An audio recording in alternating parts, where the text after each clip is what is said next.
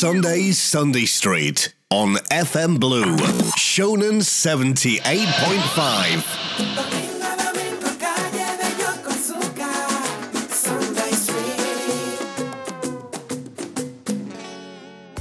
こんばんは、えー今日から始まりました新番組サンデーズのサンデーストリートですえーこの番組はデザインクリエーションキーワードに毎回さまざまなテーマで語り合うトークセッション番組です、えー日曜日の22時から FM ブルーショーなんで各週で放送していきます、えー今日のメインパーソナリティを務めさせていただくのはサンデーズの桑村春吉です。でいきなりサンデーズとは何だっていう話なんですが、えー芸人とかバンドとか劇団ではなく三浦半島をベースに活動するデザインクリエイティブ集団です。先月の11月5日に、えー横須賀の中心街の一角を歩行者天国にして横須賀サンデーストリートというイベントを開催させていただきました、えーこれは三浦半島のえー美味しい食材を集めたマルシェだったり横須賀のソウルフードバーあとは古着や古本などを販売する飲みの市あとはいろんなワークショップが集まって道路の真ん中で横須賀の DJ が音楽を流すというストリートパーティーでした。これっていうのが、えー、とデザインの力で街を楽しく演出したいというサンデーズの第1弾のプロジェクトになりましたで、えー、と3000人のお客さんが集まっていただき出店者の方たちもすごく協力的でめちゃくちゃ盛り上がったパーティーになったと思いますね盛り上がりましたよねありがとうございます。ありがとうございます。で、えー、と1回目がそうやってストリートを使ったパーティーを開催したんですけど第2回のプロジェクトとなるのが、えーこの三浦半島のデザインクリエイティブをさまざまな視点から語り合うサンデーズの「サンデーストリート」という番組になります、えー今ここには FM ブルー湘南のスタジオにはサンデーズの、えーメンバーが集まっています。じゃあ、えー、と1人ずつちょっと職業となな、まあ、名前を言ってもらっていいですか？えっと、グラフィックデザイナーとイラストレーターの桑村幸子です。イエーイ。グラフィックデザイナー森です。竹弘。竹です。たけちゃん、イエーイ。DJ の中山圭です。グッズ制作とグラフィックデザインの野地です。野地隆です。グラフィックデザイナーの今野直です。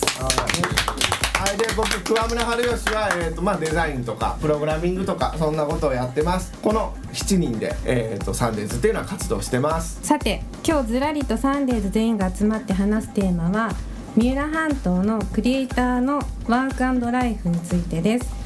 えーワークライフバランスっていう言葉が結構浸透してきてると思うんですけど、皆さんもご存知ですよね。はい。はいますでいわゆる仕事と生活の調和の話なんですが、まあ私で言うとあの昔若い時は都会に住みたいってすごい思ってたんですけどなんかこういろいろ仕事をしているうちにその自然が近いところで仕事をしながら遊びながらのんびり暮らしたいなと思って5年ぐらい前に三浦に越してきました。でここにいるメンバーもずっと地元で暮らしている方もいればいろんな海外を回って戻ってきて働いてるっていう割とフリーな感じで働いてる方が多いです。さて今日はこの三浦半島で理想的なワークライフについて話したいと思います。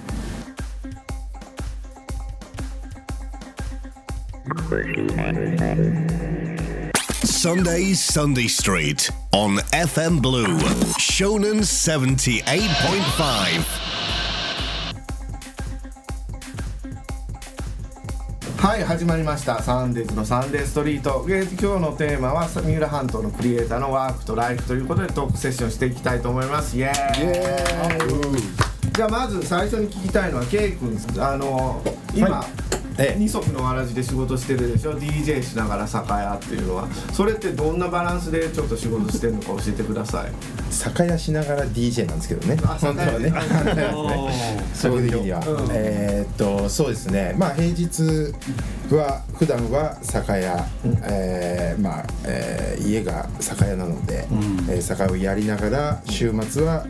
DJ っていうスタイルでやってます。まあ平日もたまにあの DJ を入れる時があるんですけど、まあ朝までちょっときつかったりして、えーまあ、終電までのイベントとか、あとはまあ車で行って車で帰ってくるとか、まあ行って東京ぐらいまでは行ったりしますね、はい。それって生活的にきつくないの？その夜夜中さ DJ やってさ昼間働いてるわけでしょ？寝る時間ないじゃんあんまり寝ないんですよね。寝なくてもいい。不眠症。なんでいやこれそこ行っちゃった？そこ行っちゃった？だってさ DJ 始めた時は不眠症じゃないし。じゃないですね。違うんだ。DJ って毎日やるん DJ は毎日やんないです。月にだいたい4本ぐらいですかね今は。はい。それって最初さお父さんの反対とかそういうのなかったの？めちゃくちゃありましたね。えあもうあったなんだ。ありました。それはお父さん説得したの？そうですね、まあ、今回の、えーまあ、ずっとこう、まあ、そういう生活をやり続けてきて、ん。でサンデーストリートがあったじゃないですか、まあ、そうそれで、まあ、町おこしじゃないですけど、まあ、町のために、えーまあ、その DJ を使ってちょっとやってみようっていう企画で今回あったわけで、で、まあひまあ、たくさんのお客さんが来て、まあ、それを、まあ、見た時に、やっぱりすごくこう前向きになった、まあ、親父がいましたね。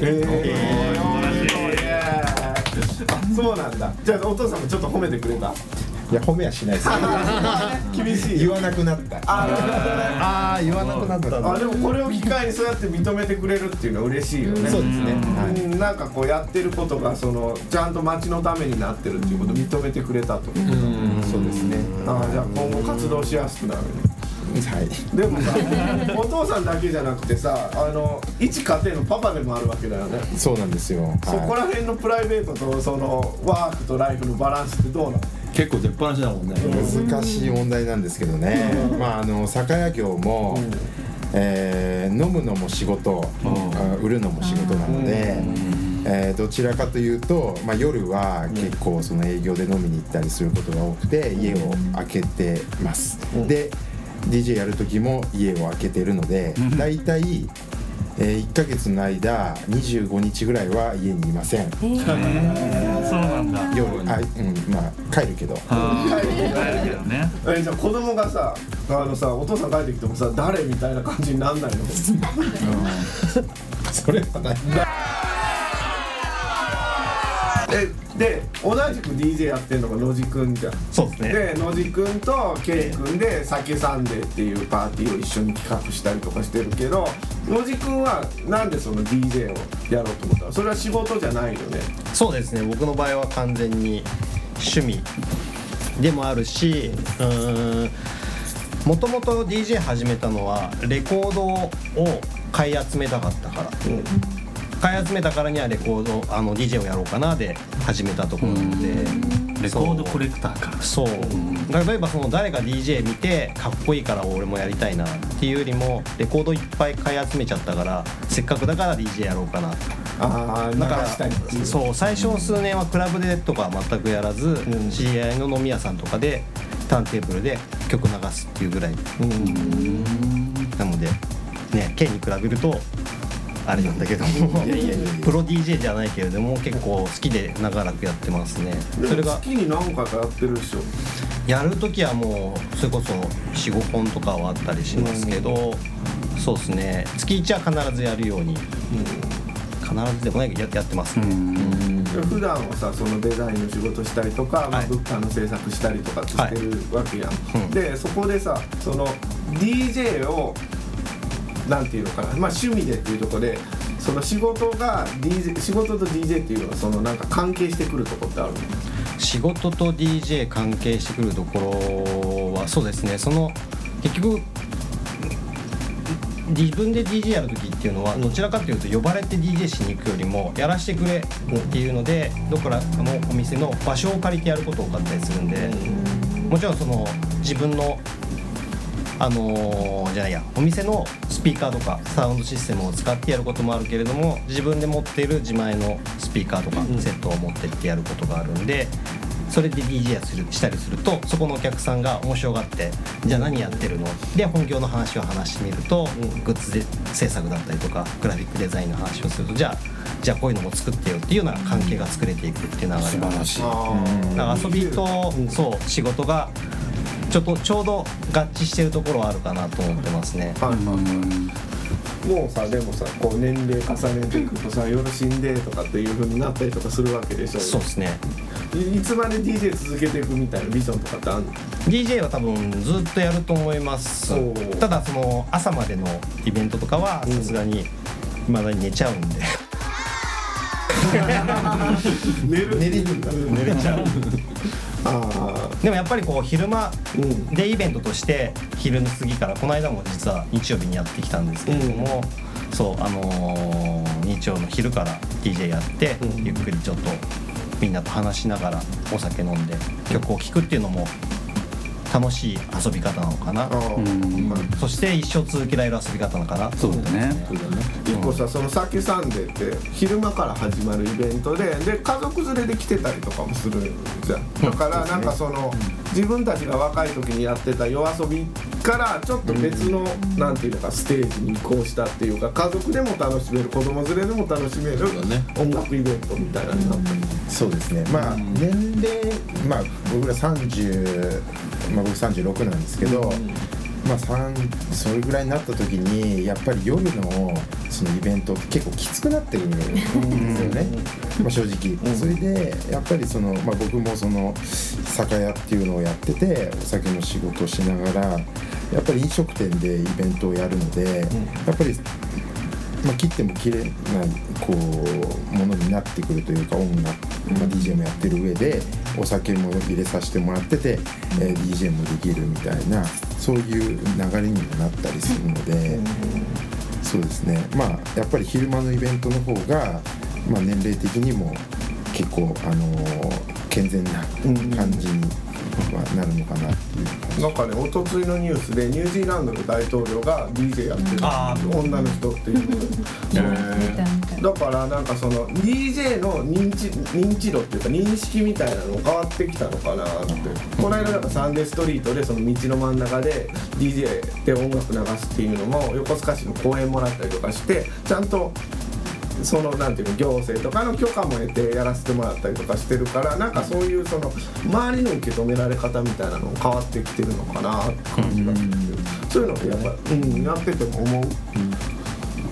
すごく思いますね。思いますね。うん。はい。やっぱりその DJ ってあのースクラッチしてそれを見せるようなスタイルっていうのをあれすごいイメージ強いと思う、うん。DJ やってるよって言うとそのこと言われることがあったりするんだけど、そうでもないっていうのでそので昼間から音楽を流すっていうのも空間を作るような感じで曲を流すっていうのが、見てく見見ればわかるっていうのを作りたいなっていうので一緒にやることが多かったりするんですけど、はいそうそう。来てもらったら大体その DJ ってあこういうもんなんだなっていうので、ん。昼間から DJ やって場所っていうのがあると楽しいなって思ってもらえた、うん。楽しかったよって言ってもらえることもとてもいいんで、そう。みんな認識変わってきてるのかなと思いますし、はい。そう。そうですね。であとそう。あのー自分のその活動する中で一つウィークエンダーズっていう活動があって、まあ、これ週末自分たちで遊び遊ぶ場所を作りたいっていうのでやり始めたものなんですけどもともとはそう自分でグッズ制作物販作ってるから、T シャツとかを作る。今日も着てるやつなんですけれども、そうそれを作るっていうのがスタートだったのが、まあ、それを売るためにじゃあどういう場所でやったらいいのかって言った時に自分でスピーカー持ってって、T シャツ持ってって、DJ やりながら T シャツを売る、それの、えー続けてきたか結果あの夏になるとハイランドプールで、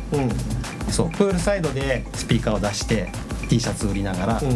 そう泳ぎ泳いで曲をかける、でやると従業員のおばちゃんだったりとかあと遊びに来ているファミリーたちが「DJ っていいね」って言ってくれたりするんで、そうそうそう。そうサンデーストリートの時もさおばちゃんとかがさちゃんと踊ってたじゃん、だからなんかそれがすごいハッピーな光景で、うん。ね親子連れでね子供も踊ってたりもしたもんね。そうだからそういうなんか文化っていうのがちゃんと定着してきたのかなっていう感じがするよね、そう。じゃあその K 君と野地君は、まあ、横須賀育ちでで割と地域密着型の仕事してると思うんだけど今度は僕らみたいによそから三浦とか横須賀とかに来た人の話をちょっとしたいみたいと思います。Sundays, Sunday Street on FM Blue. Shonen 78.5. えー、と野地君とか K 君っていうのは横須賀生まれの横須賀育ちでで今も地元に密着した仕事をしてるっていうところなんですけど幸子なんかは、えー、と今三浦に住んでて横須賀で仕事してるわけだけど、三浦とか横須賀生まれじゃないよね。ないですね、うん。神奈川県なんですが藤沢生まれです。うん、で結構地域の仕事とかもやってるでしょやってますね。三浦半島。全般が多いです。今ボンザハンモックっていう IT とデザインの会社をやっていて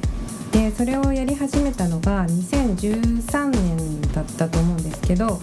でもともと私はあの地域で何かやるっていうのをやりたくてで昔そのアメリカに住んでた時があってその時にその日本から来てる留学生をまとめるっていうか盛り上げようみたいなその留学生同士で地域日本人の留学生同士でその地域をなんか盛り上げる活動とかをしてたんですね。でそれを日本帰ってきたからもやりたいなと思っててでその時に、えーまあ、ちょうどオン・ザ・ハンモックっていう活動を始めたんでそのオン・ザ・ハンモックを地域活動あ地域に知ってもらおうっていう狙いもあってあの三浦半島って直売所がすごい多いんですけどその直売所を紹介するアプリを作ろうっていう計画を立てました。はいはいえっ、とまあ僕も温度ハンモックの人間なんだけど、えっと結局その三浦に来て、まあ、最初地元の仕事したいなっていう中でだもうなかなかその知り合いとかもいなかったんでじゃあ地元の人たちになんか PR できるようななんかきっかけ作りたいなと思って三浦半島の野菜の直売所だったりとか朝市を紹介するようなアプリを、まあ、最初作ったんですね。でそこからなんかいろんな人と知り合ったりすることができて今なんか三浦半島の仕事とかをいろいろやらせてもらってたりとかします。だから結構こう最初どうやって仕事をしようかなっていうところでいろいろ考えながらなんか地域の仕事っていうのをなんか、まあ、今ようやくやれるようになってみた感じですね。なおちゃんなんかはさ結構こう世界旅してたわけじゃん。で横須賀生まれの横須賀育ちだけどいろいろぐるーっと回ってきた中で、外国でも仕事しようと思ってたわけでしょ。はいそれなんで地元に戻ろうと思ったの？地元に思おうと思ったのは、ん。ハプニング。何？いや予定してなかったことがいろいろつあって、うん。で戻ってきた。でいつ戻ってきたんだっけ日本には？去年の3月、3月、うん。それまでどこ旅してたの？オーストラリア、まあ、オーストラリアとスリランカがメイン、うん。サーファーだったんだよね。はい、あ今？今サーファーだねなかなか行けないけどね、うん。まあ最初バタついてたんだけど、久々に帰ってきたらこう昔からの仲間だったり知ってる人がものすごくもう13年ぶりぐらいだったから、でいろいろこう形が変わりつつもみんなすごい頑張って根付いててうーんそれを見た時にああなんかこう外に向かってずっとこう出てで一回出出てからはもう全然こう振り向くことあまりしてこなかった。横須賀に対して。だけど帰ってきた中であみんなこのお横須賀っていうところですごい頑張っててあ自分も何かできたら最高だなっていう中でこのみんなサンデーズのメンバーと知り合えて一つのことを今今回11月5日のサンデーストリートっていうところで形にすることができたのでまたこれからあもっと違う形でサンデーズで横須賀盛り上げていくっていうことをどんどんやっていけたらいいなと思ってる。その旅っていうところではたけちゃんもあの世界旅しててで奥さんもイギリスので見つけちゃって。インドで。あインドでか。インドで。あ。インドで見つけたイギリス人。インドで見つけた、う。んいつ日本に戻ってきたんですか？戻ってきたのはあ旅その旅行が終わって、20年前ぐらいか。20年前、うん。その旅行って結構長く行ってた？その旅行はそうだなイギリスに奥さんを訪ねて行ったのも入れると、ん。3年ぐらい。かな、3年ずっとじゃあ世界中国、うん。中国インドネパールチベット。みたいな、うんそれでヨーロッパちょっと行って、うん。うん。その旅してる時って仕事どうしてたの？旅してる時は仕事してないですね。何してたんですか？旅してる感じ。そりゃそうね。それが仕事若かったからね。70万円ぐらい貯まってたから。あの 70, 70万円。あまああのヨーロッパ行った時は仕事してたんだけど、まああのあの頃アジア旅してるとね、うん。結構安いもんね、そうね。うん。一日一泊100円とかで泊まれてたもんね。インドとかもじゃあゲストハウスをこう渡り歩いてっていう感じ。フラフラしてたしてた。うちはあの年に1回1ヶ月だけ海外で暮らすっていうのをやってて今年はできてないんだけど。あそうなんだ、去年はやってたの？去年は去年もできてない。去年もできてない。でももうこっちは旅モードなんだけど、この桑村は仕事モードなんで旅に行ってもずっと仕事をしてる。そうね。今はできるんだよね今いろんなとこで仕事できるから、そうそうそう一昨年ネパールに行った時はネパールの、えーっと町に、えーっと1ヶ月ずっと住んでたんだけどもうそこで仕事しながら。だけどね停電が、えーっと毎日あるの。なるほどね。7時間そ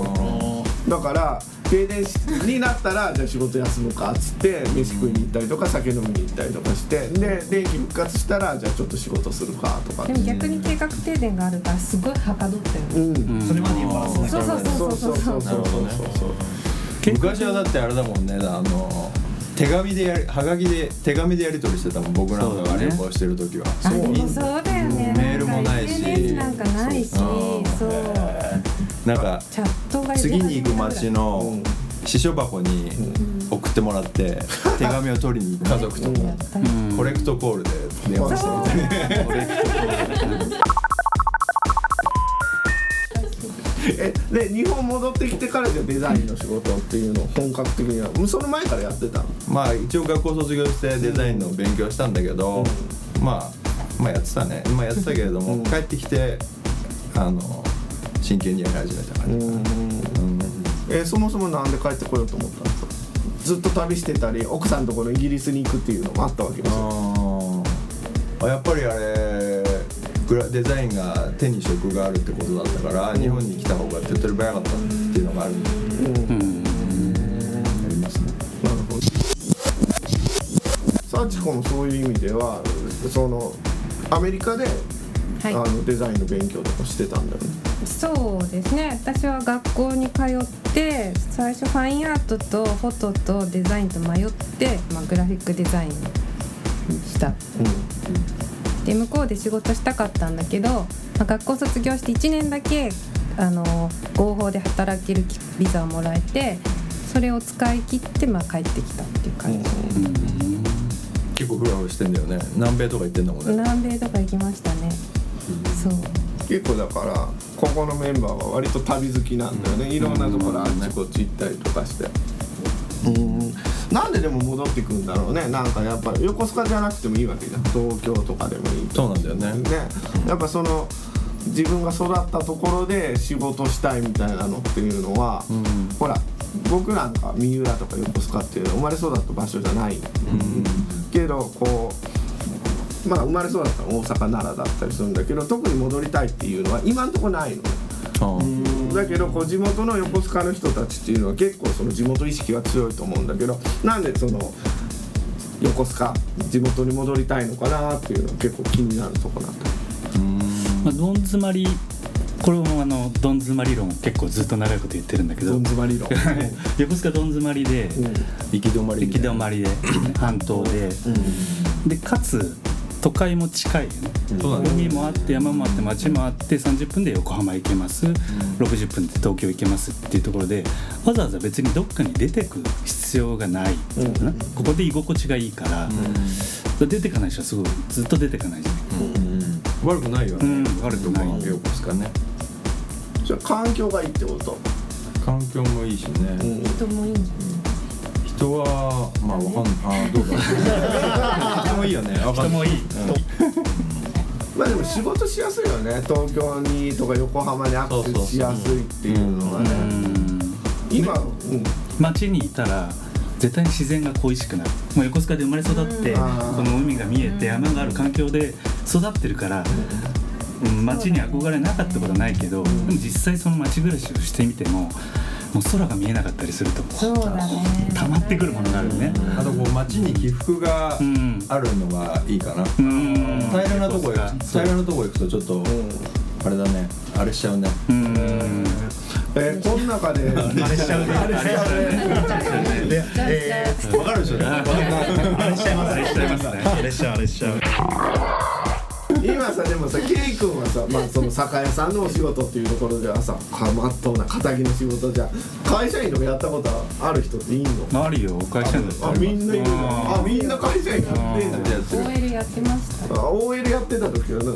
どんな生活だったの？えーすごい面白かった。学校みたいで会社行くの毎日楽しかったんだけど、ん。私はもう1年あ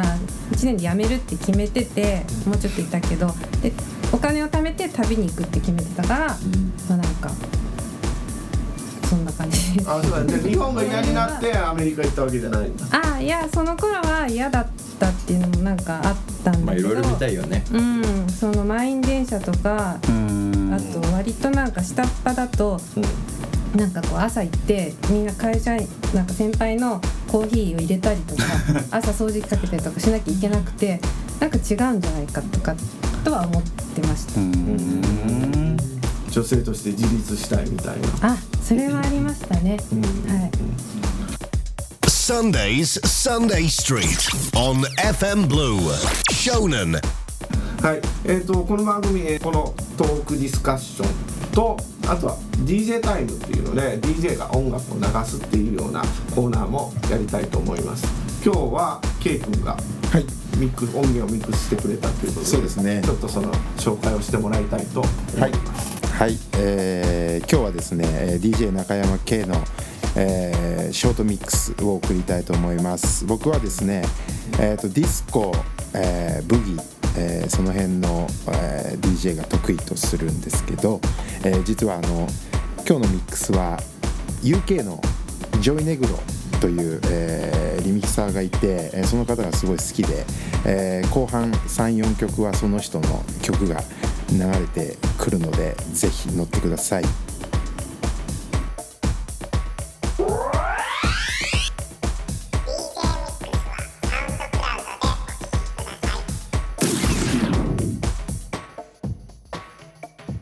はい、えー、っと DJ 中山系のスペシャルミックスでしたこのラジオ聞いてくれるくれてる人とかはなんか割とこう自由に好きなことを仕事してると好きなことを仕事にしててまああの自由でいいなっていうふうに思ってくれてる人たちもいるかもしれないけどじゃあ今なんかこう不満っていうのとかってたけちゃんあったりとかします？いきなり俺だ。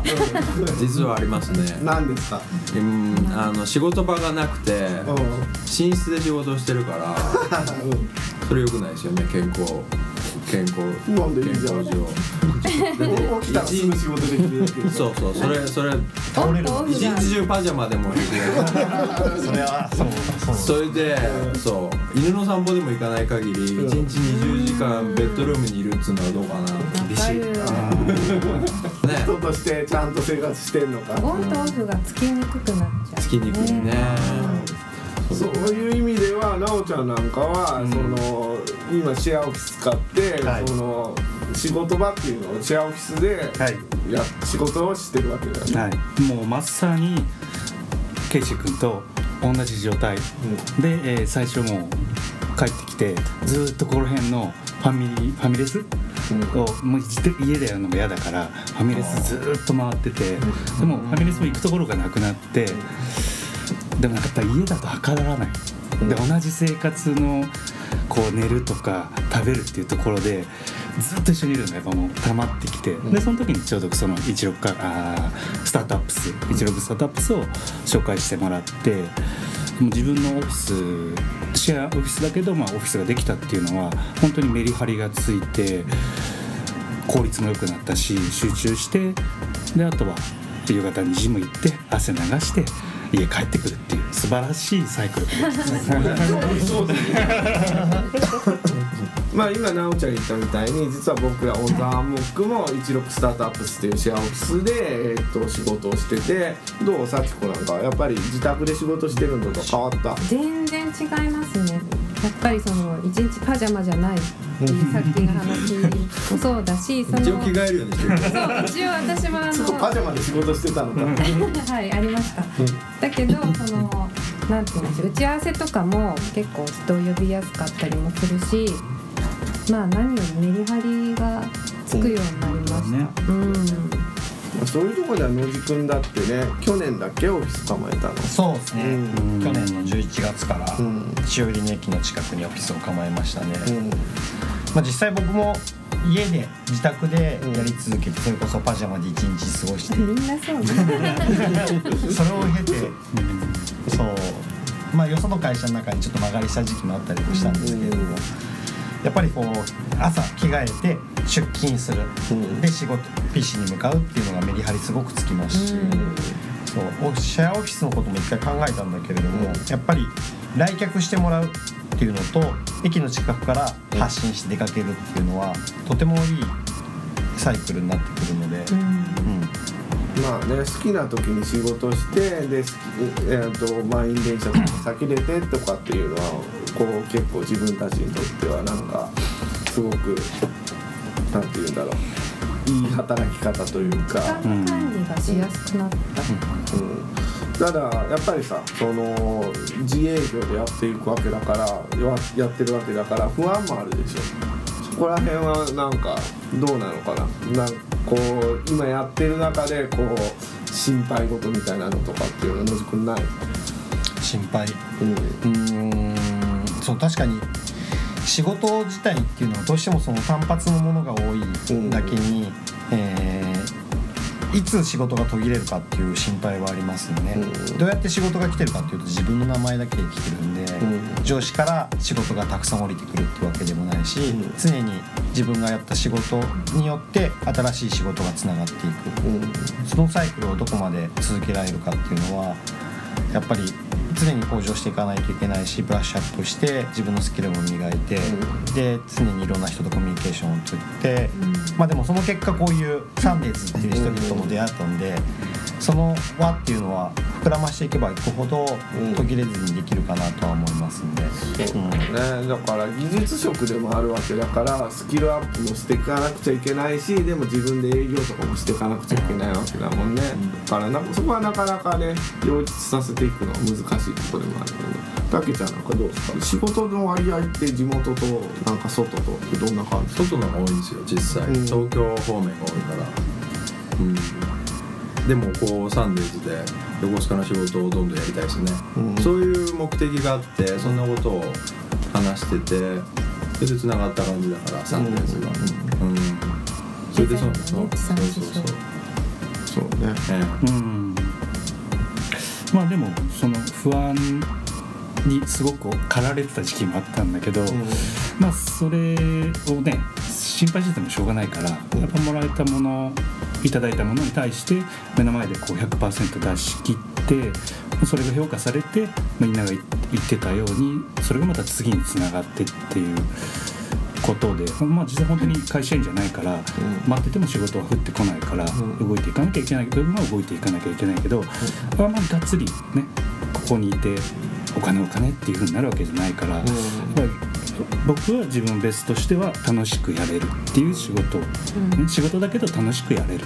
楽しく集中してやれるっていうものをこれからもやっていきたいと。どうですか？幸子お金お金ってなってない今？なってない。私はやっぱ楽しいが一番プライオリティが高くて楽しくないと続かないしうん。なんか実はそんなに不安はなくてうん。なんか自分のスキルを磨いていくことはもちろん第一前提なんだけどプラスやっぱ人とのつながりで結構今までずっと仕事をいただいたりしてきてるからうん。やっぱ人と人のつながりもすごく大事だなって思っててそこをすごく大事にしていけばまあそんなには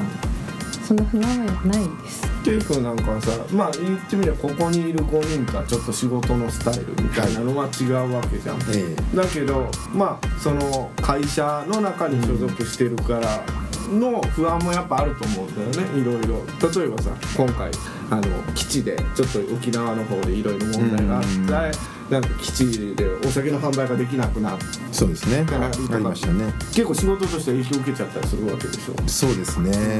やっぱりあの多々ありりますよね、そういうあのやっ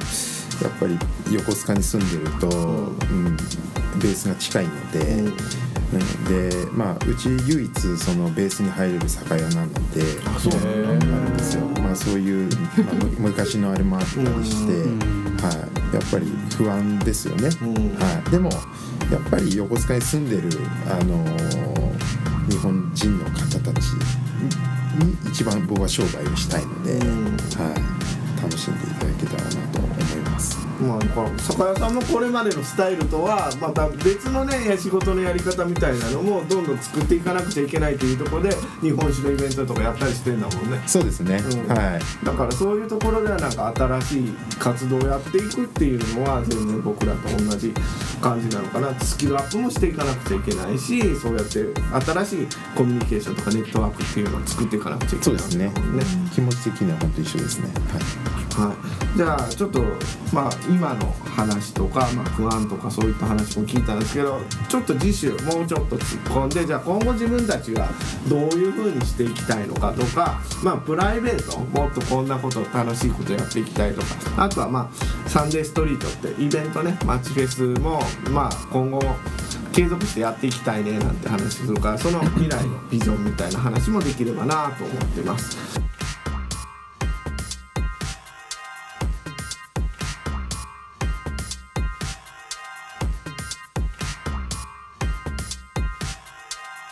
サンデーストリートを開催することでいろんな、えー、と出店者の方と知り合うことができました。なのでちょっと,、えー、とこの番組ではその出店者さんたちが、えー、と三浦半島で結構いろいろ活動されてるのでそのイベント情報なんかも紹介したいと思います。じゃあなおちゃんまずは最初のイベントを紹介してもらってもいいですか？はい、12月3日日曜日 March Weekend Pop-up at Soda Cafe。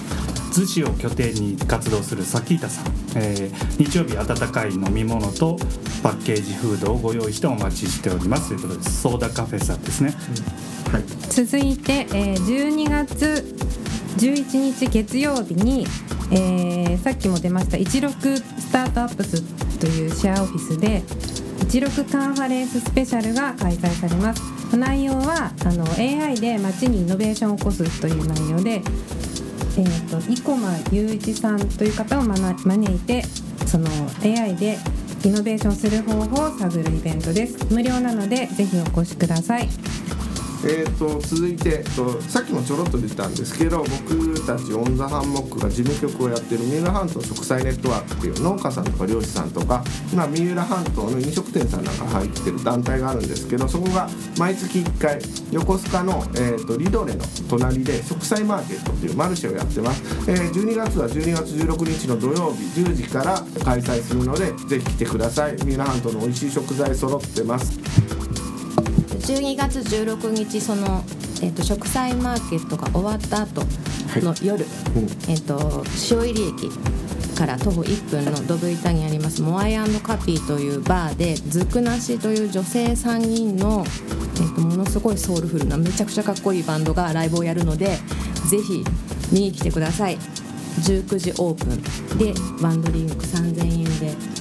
見れるのは安いぐらいなんでぜひ見に来てください。はい。お願いします。えー、と12月17日森戸森戸海岸葉山の森戸海岸陸の家唐橋2階にてやかましウィークエンド11時から18時ぐらいまで、あキクちゃんが看板屋とお直しサンデーのコラボ企画。お直しサンデーとは？お直しサンデーって何ですか？洋服のあ洋服のお直しを。メイクとかしてくれるんですかねあそして同じ、えー12月17日に、えーっとですねこれもサンデーストリートに出店していただいたモアイモ食堂さん。横須賀中央のメインのとこにあるところで、えー僕と K と一緒にやっている酒サンデーこれやります。12月17日17日の日曜日6時から6時じゃないや。4時から4時から予定だね。そうですね。はい、そうこれの一元が出している日本酒さ日ま本酒。はい、日本酒と DJ のイベントですね、日本酒は一杯日本酒は1杯300円。前も食堂の、えーおつまみ。300円から。でこれはもう実はこうサンデーズが出会った記念すべきイベントそうねですよねだから横須賀サンデーストリートが来て楽しかった人っていうのはぜひ酒サンデーも来てもらいたい。ですねあれのちょっとちっちゃい版みたいな感じで。だいぶちっちゃい。で今回は特に、えー、とスペシャルゲストとしてロンドンから DJ が来てFrom London Expressions っていうねたけさん。どんな DJ ですか？どんなあのー今どんな DJ やってるんだかはちょっと10年前ぐらい broken beats っていうのが好きでそこのクラブで知り合ったあのー人なんだけどブラックミュージックより。はい。ぜひ。はい。ぜひ12月17日酒サンデーよろしくお願いします。お願いしますはい、サンデーズのサンデーストリートでは皆さんからのご意見ご要望こんな曲を流してほしいっていうような、えー、と感想なんかもお待ちしてます。メールアドレス info at sunday-street.com もしくは SNS、Facebook、Twitter、Instagram で「ハッシュタグカタカナでサンデーストリート」「ハッシュタグサンデーストリート」で投稿してください、えーいろんな意見聞きたいと思ってるのでぜひぜひ送ってください。待ってます。待ってます。SNS フォローもお待ちしてます。お願いします。ださいね。はい、じゃあ最後実は、えー、とスタジオにはサンデーズのスペシャルサポーターのお豆腐さんが来てます。お豆腐です。えっと猫です。最後の曲。えっとそれでは次回第2回の放送は12月17日の日曜日22時からになります。ぜひ聞いてください。で今回の第1回目もこれからサンデーズのホームページでポッドキャストで配信決定していますのでそちらも合わせて聞いてみてください。それでははいお願いします。お願いします。お願いします。じゃあ第1回サンデーズのサンデーストリート。最後の曲を紹介します。リチャード・ハウリーで「Tonight the Streets are Ours」でお別れします。それでは皆さん。ありがとうございます。はい